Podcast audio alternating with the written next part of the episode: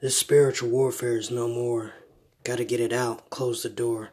I'm so afraid of not being afraid. I try to grasp my dreams, but then it strains out of my hands. It's like water slipping out of these strands. These bands are tied to my head, my wrist. I snap them like rubber bands. I slip my wrist, but then I let it go.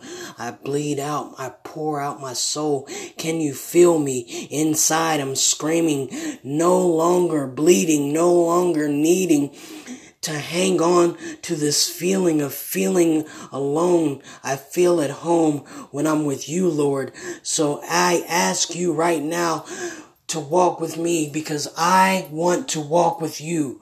So close this door on this spiritual warfare. I say, you say, God says, no more.